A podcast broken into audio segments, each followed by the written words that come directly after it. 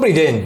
Mojím dnešným hosťom do dialógu je bývalá diplomatka, dlhodobo pracujúca na Ministerstve zahraničných vecí a európskych záležitostí Slovenskej republiky. V štúdiu vítam uh, inžinierku Ivetu Michalíkovú. Dobrý deň vám prajem. Dobrý deň, prajem. Pani Michalíková, bude mať eh, rozhovor, ktorý bude trvať asi 20 minút. Je to trikrát otočenie týchto presýpacích hodín. Eh, ja sa vás opýtam, ja som sa dozvedel o vás, že vy žijete od, alebo ste žila od 5 rokov v Afrike. Je to tam Etiópia, Líbia, Nigéria, takisto ste pracovala ako diplomatka. Ja by som sa chcel opýtať, ja už dlhodobo sledujem, že sú aj neziskové organizácie a ich široké spektrum, ktoré tam chodia do tej Afriky pomáhať. Dokonca sú aj jednotlivci, ktorých som videl napríklad aj na Instagrame, ktorí si nevybrali rodnú krajinu, že pomôžu tam, ale vybrali si Afriku. Keď tam toľko ľudí chodí pomáhať, prečo tí Afričania utekajú?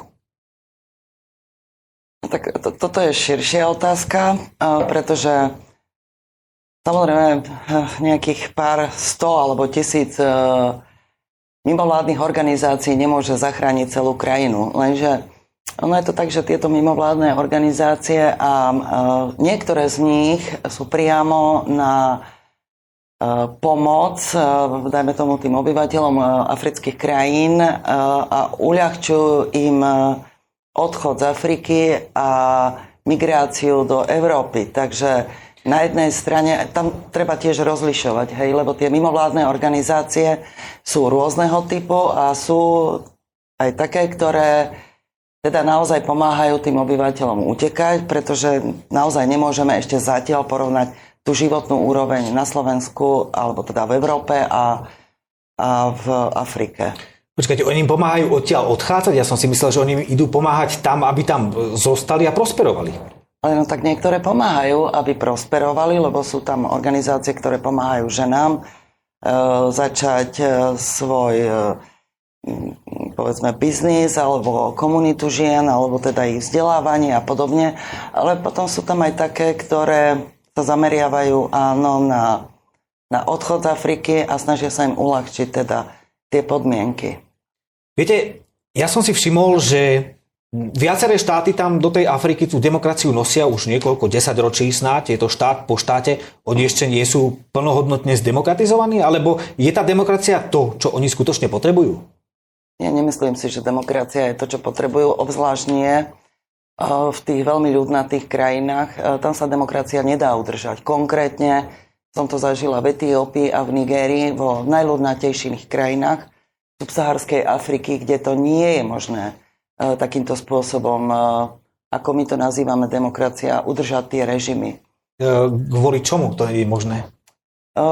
Kvôli politickej stabilite, kvôli rozvoju ekonomiky.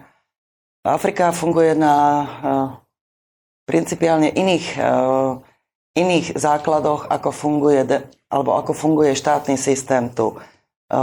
Afričania sú inak vychovávaní, často bez vzdelania, Eh, nemajú také tradície, eh, historické tradície vo výchove občanov k tomu, aby rešpektovali isté pravidlá, a, eh, ktoré my sme tu nazývali demokratické, povedzme, istý ten rozvoj spoločnosti, pretože v podstate u nás to bol dlhodobý vývoj a v Afrike sa jednalo o krátkodobý vývoj len od získania kolónií, čiže od nejakých 60., 58 60. rokov. Eh, a v týchto rokoch my sme chceli za povedzme 50 rokov eh, vybudovať v afrických krajinách po tej histórii, akú mali, eh, demokraciu.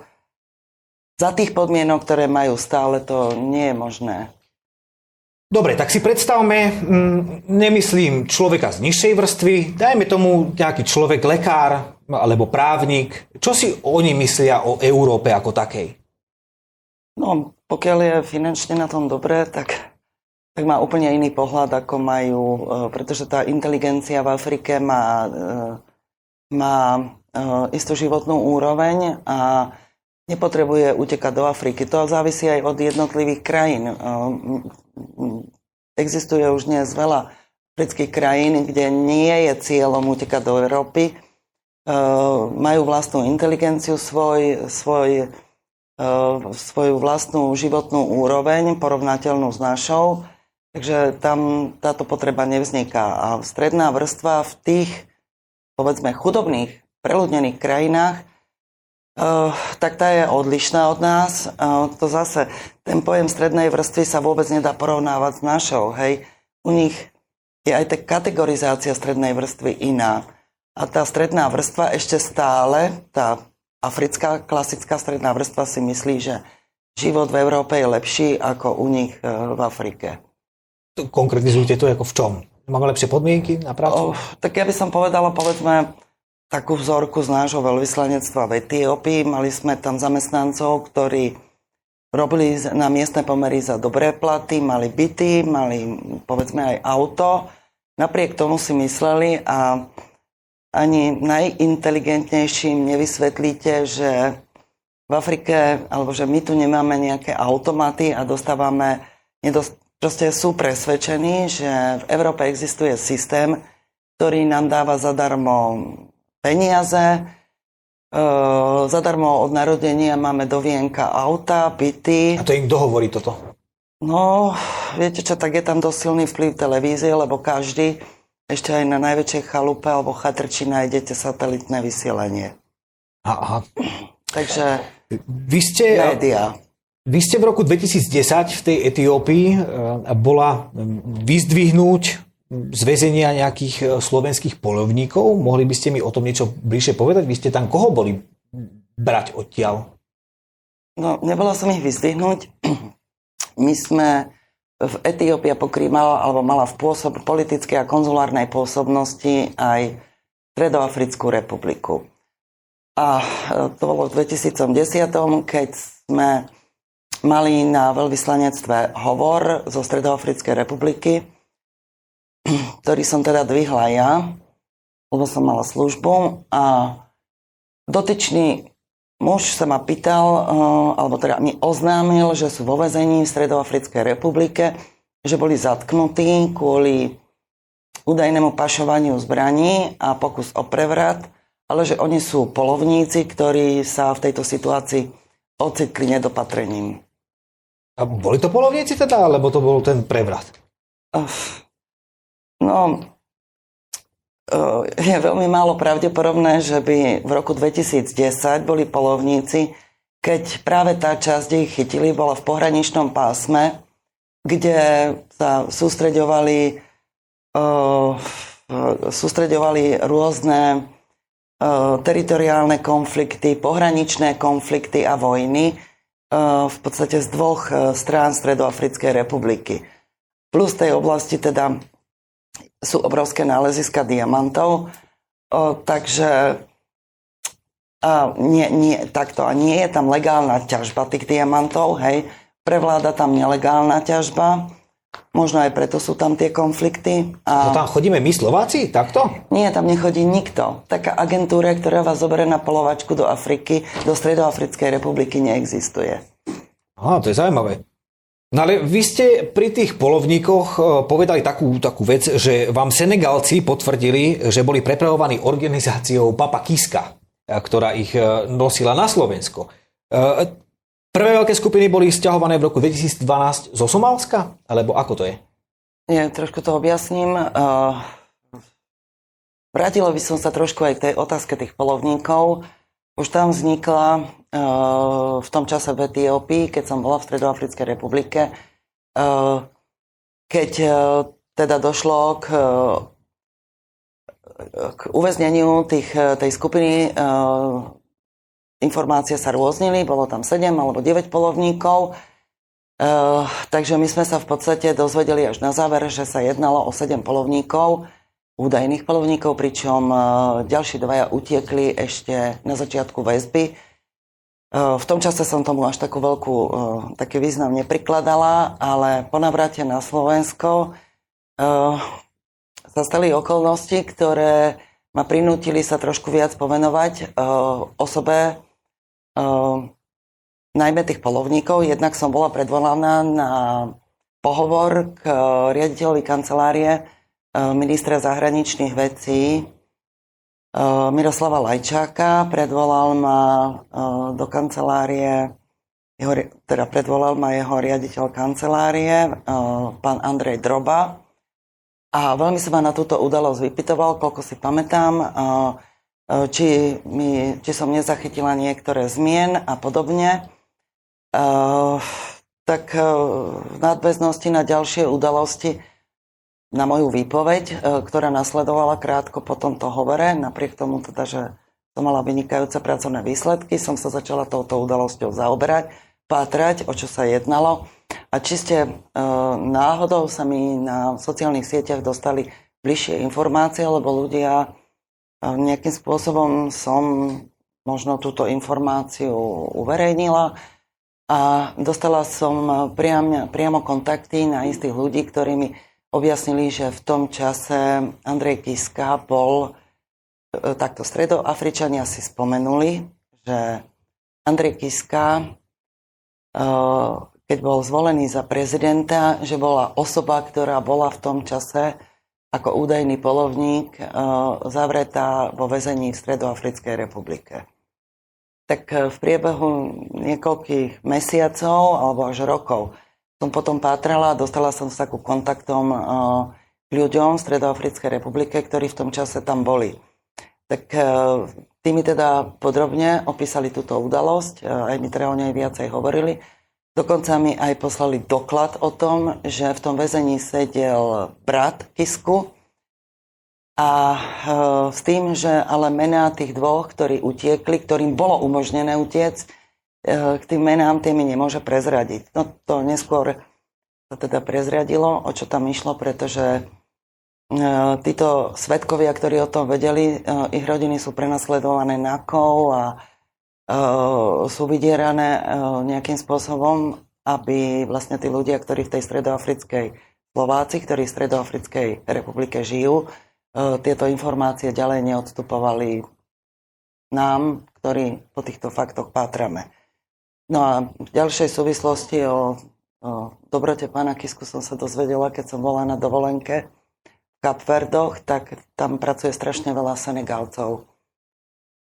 A čiste náhodne v debate, keď, som, keď sa ma pýtali, odkiaľ som, tak som spomenula, že zo Slovenska, tak prvá reakcia bola vždy, a to je náš papa Kiska.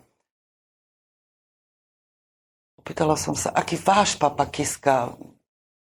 No tak boli celí šťastní, že môžu komunikovať a objasnili mi teda situáciu, že papa Kiska je ten, eh, kto migrantov z Talia, kto pomáha, kto má mm, nejakú mimovládnu organizáciu alebo spolupracuje a z Talianska dováža migrantov na Slovensko a, eh, a ďalej. Zo Slovenska samozrejme putujú pravdepodobne ďalej do západnej Európy. Tak toto bola vyslovene výpoveď ľudí, ktorí netušili, čo som, eh, spontánna výpoveď, Senegalcov žijúcich na Kapverdoch. A nechajte ma hádať. A od tej doby už nepracujete v diplomácii, že? Uh, ja nepracujem v diplomácii, odkedy som bola na tom pohovore u, u uh, pána Andreja Drobu. Ja sa vás e, ešte e, opýtam vlastne s týmto tu, keď hovorili ste, by ste povedali niečo o štátnom prevrate. Ako to bolo so smrťou Melesa Zanavího, to je premiéra teda? ktorý bol potom počas e, návštevy v Bruseli, e, zomrel tam, povedal správne. Uh, Mele Zenavi bol jeden z tých osvietených diktátorov, ktorý sa veľmi snažil o rozvoj Etiópie. Za 4 roky, ktoré som bola v Etiópii, som sama na vlastné oči videla istý rozkvet krajiny, napríklad v samotnom, samotnej Addis Abebe E, sa rozšírili sídliska klasických činžiakov, aké poznáme povedzme u nás na sídliskách. Kým v čase, keď som tam prišla, tak väčšina obyvateľov žila e, v príšerných podmienkách v getách. Tak e, Mele Zenavi zaviedol výstavbu týchto bytov, ktoré prebiehali rozdeľovaním cez, cez lotériu. A v podstate za symbolickú sumu, neviem to prepočítať na eurá, to bolo asi 10 tisíc bírov etiópskych, sa ľudia mohli dostať k jedno, dvoj, trojizbovému bytu. Lenže problém Melesa Zenaviho bol práve v tom, že sa snažil o ekonomický rozvoj krajiny. A to bol problém? Veď to je Nie, to nebol problém. To nebol problém. Problém bol, že v tom čase tam bolo pomerne veľa uh, mimovládnych organizácií. Uh, Ale mal s nimi dobrý vzťah, alebo? Meleš Zenavi uh, od roku 2009 uh, prijal veľmi veľa zákonných reštrikcií voči týmto mimovládnym organizáciám a medzi nimi teda aj rôzne NGO-ky Sorošové a dokonca ich v roku dokonca pripravil zákon v roku 2012 na ich vyhostenie. A vyhostili ich? A niektoré z nich už začal proces vyhosťovania, áno. A krátko po príprave tohto zákona bol Mele Zenavý, nikto nevedel ako, lebo to boli pomerne dôverné informácie, pozvaný na nejaké rokovania do, Bruseli, do Bruselu, kde bol niekoľko týždňov a potom sme, celý diplomatický zbor, dostali informáciu, že Bruseli zomrel. Bol to 57-ročný, maximálne zdravý človek, pri plnej sile a doviezli ho do Etiópie už v cinovej truhle. No a potom sa spustil taký ďalší proces. A ten ďalší proces znamená, teraz je na tom lepšie e, Etiópia než predtým? Nie. Prečo? Veď e, ste hovorili, že tam boli tie byty, to tam rozbiehalo? No to sa tam rozbiehalo a relatívne dlho to bolo rozbehnuté e, na pomerne vysokej úrovni. Po smrti Melesa Zenaviho ešte nastúpil minister zahraničných vecí Haile Mariam Desalegn. To bol veľmi múdry človek, však poznala som ho osobne a stal sa predsedom vlády. A v podstate bol vychovaný Melesom Zenovým, aby pokračoval v jeho stopách. Dosť dlho sa mu darilo, len uh, pokiaľ viem, tak, uh, tak, tak, tak, tak v Etiópii uh, dochádzalo k podobným štandardným procesom majdanizácií, vzbure uh, rôznym ná, náboženským konfliktom, nepokojom, teroristickým útokom, ktoré predtým teda tam nebývali a Mele Zenavi zrejme cítil už ten tlak a rezignoval. Myslím, v roku 2018, hej. No a v roku 2019 opäť prišla, vstúpila do Etiópie Sorošová nadácia otvorenej spoločnosti a s ňou množstvo ďalších mimovládnych organizácií. E, ja by som sa ešte opýtal na to, teda, keď ste bola diplomatka, e, vy ste spolupracovala s kým napríklad? Z, z našich radov, zo slovenských. Koho poznáme? Nejakého vašeho kolegu? Poznáme nejakého? A tak, e, alebo ste robila sama? No, veľvyslanectvách som mala veľvyslanca, alebo veľmi často som bola šarže d'affaires a robila som sama. Uh-huh. Uh, my sme ako Slovenská republika signatári rôznych dohôd Európskych, Európskej únii. Viete im povedať, akých konkrétne? Tak uh, menovať zoznamy nebudem. Uh, ak nemyslíte, ak teda myslíte vopred nejak spomínané tie globálne pakty migrácie, tie myslíte, hej? Áno, áno, áno. Tak áno, sme signatármi. Ako prvá bola Marrakešská deklarácia, ktorú podpísali v Marrakeši niekedy na jar 2018. To ste podpisovali vy, alebo niekto? Nie, to bolo... No, meno signatára je utajené, ale existujú tu isté indície, že to podpísal veľvyslanec Bruseli Valo e, za celú Slovenskú republiku. E, a volil ho niekto od nás, alebo ako to, že to podpísal za nás? No tak pravdepodobne dostal od Lajčáka splnomocnenie. A takže pán Lačaj dal splnomocnenie za celé Slovensko, aby to podpísali za nás. Teda, a čo, čo sa to týka, tá, ten globálny pakt? Moment, toto bola Marrakešská deklarácia, ktorá sa pretavila do ďalších dvoch globálnych paktov. A to je globálny pakt migrácie a globálny pakt o utečencoch. A to znamená čo? To znamená to, že o, otvára hranice nekontrolovateľnej migrácii, E, Európa je povinná prijímať e, neobmedzené množstvo migrantov, má im uľahčovať podmienky v Európe existenciu, prácu, štúdium, zrovnoprávňuje migrantov na úrovni občanov Európskej únie a v podstate teda bude vytvárať, ďalšie ešte boli ďalšie pakty a to, to teraz sú, boli podpísané minulom roku, myslím v septembri, a to bol Európsky, musím si pozrieť, v septembri bol podpísaný nový pakt migrácie a azylu, ktorý e, je v rámci Európskej únie, ktorá má teda e, uľahčovať migráciu. A ešte bol... E, nám má uľahčovať migráciu niekam alebo niekomu má inému k nám? uľahčovať migráciu Afričanom do Európy. Prečo Afričania do Európy? Veď je, aj, aj Arábiu majú bližšie, tam sú aj bohatí Ale dokonca. Tak, tam sú takto. Uh, Severná Afrika je moslimská, hej, takže tá počíta aj tou islamskou časťou a jedná sa samozrejme aj o migráciu z Blízkeho východu a z Ázie. E, Agenda 2030, sme aj my signatári aj tohoto tu? Áno. Áno, tento. E, a čo som sa tak málo dozvedel o tom, e, tá Agenda 2030 spočíva aj v tom, že majú vzniknúť rôzne územia, kde nestúpi ani noha. Áno, je to pravda alebo nie? E, také vyčlenené, e, kde by mala byť prírodná rezervácia, dajme tomu. Súvisí to s tým? Viete čo, nie tak celkom. Ja som tú agendu čítala a čítavam ju veľmi často, tú originálnu, anglickú verziu.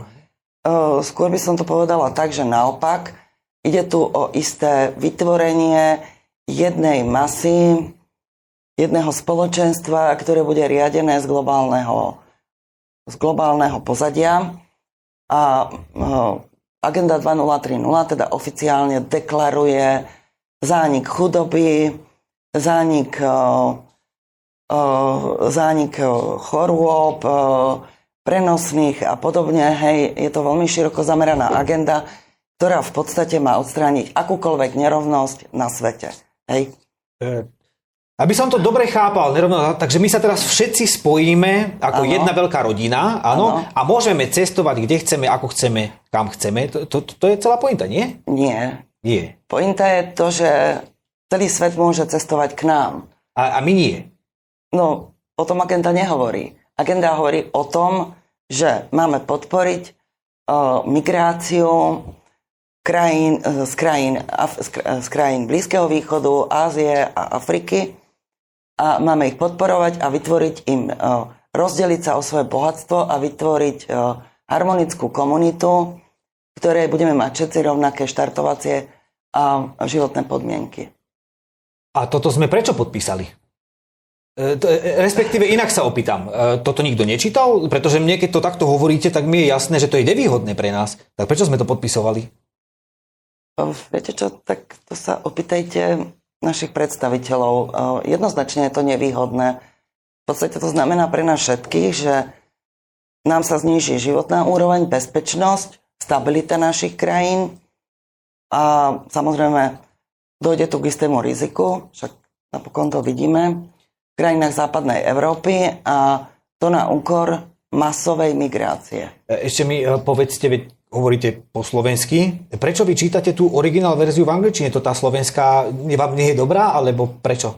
Nie, pretože slovenská verzia je skrátená a upravená. A to nie je možné. Ako, veď, keď je jeden originál a z toho prekladám, tak hádam to bude to isté. Takto, ona sa aplikovala, každá krajina dostala za úlohu ju aplikovať na vlastné podmienky, hej. Ehm, pôvodne tam bola priložená aj tá originálna ehm, ani neviem, či v preklade, v anglickej verzii, ale dnes už nie je dostupná na slovenskej stránke. Je už tam len tá upravená verzia globálnej agendy 2030. Veľmi pekne ďakujem za rozhovor, pani Michaliková. Ďakujem aj ja. Priatelia, čo nakoniec dodať? No hranice máme zatvorené, cestovať nemôžeme, tak dúfam, že sa vám naše púštne e, výpravy spoza hraníc našej Slovenskej republiky páčia. No a na budúce nastúpte taktiež do našej e, informačnej loďky, ktorá smeruje k tým rozbúreným brehom Európy alebo starého kontinentu. Majte sa pekne a dovidenia.